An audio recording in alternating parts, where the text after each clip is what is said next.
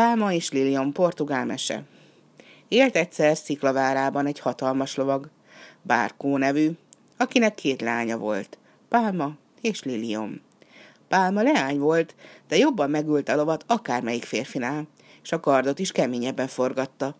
Aki az ő kezét megkérte, annak meg kellett vele vívnia, mert megfogadta, hogy csak magánál külön bajnok felesége lesz.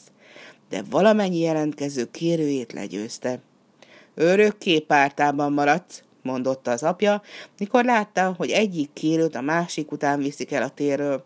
Kit hamu színű arccal a fájdalomtól, kit vérpiros arccal a szégyentől. Lilium ellenben szelíd és csöndes természetű volt. Legnagyobb öröme, ha lesúranhatott a patak partjára, s elbeszélgethetett a vízi virágokkal meg a madarakkal.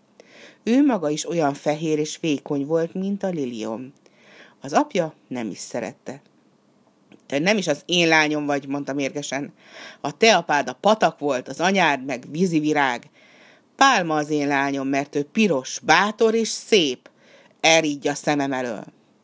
Ki is használta Pálma, hogy az apja kedvence, mert csak úgy bánt a hugával, mintha nem is a várul egyik leánya, hanem mindenki pesztonkája lenne. Egy napon Deli lovag vetődött a vidékre.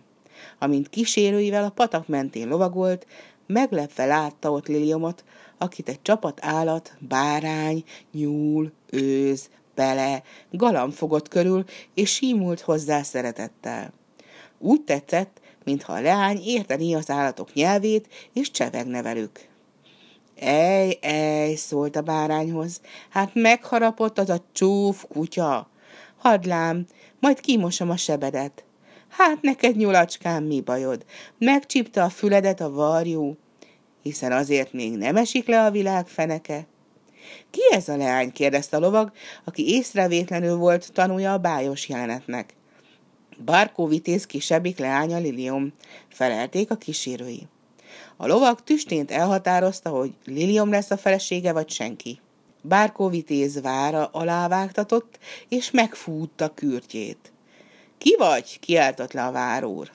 Lovag vagyok, s leányot kezét kérem. A hidat leeresztették, s a vár piacán már harcra készen várta a kérőt Pálma. De bizony mesterére akadt a kardos leányzó, mert a lovag kiütötte a fegyvert a kezéből.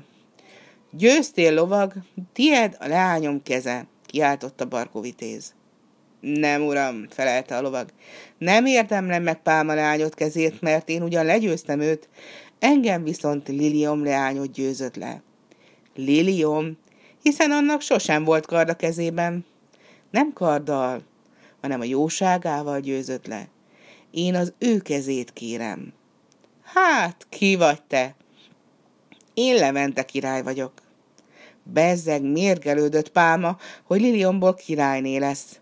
Későn tudta meg, hogy értékesebb az a győzelem, amit a lány jósággal és szerítséggel vív, mint a fegyverrel kiharcolt.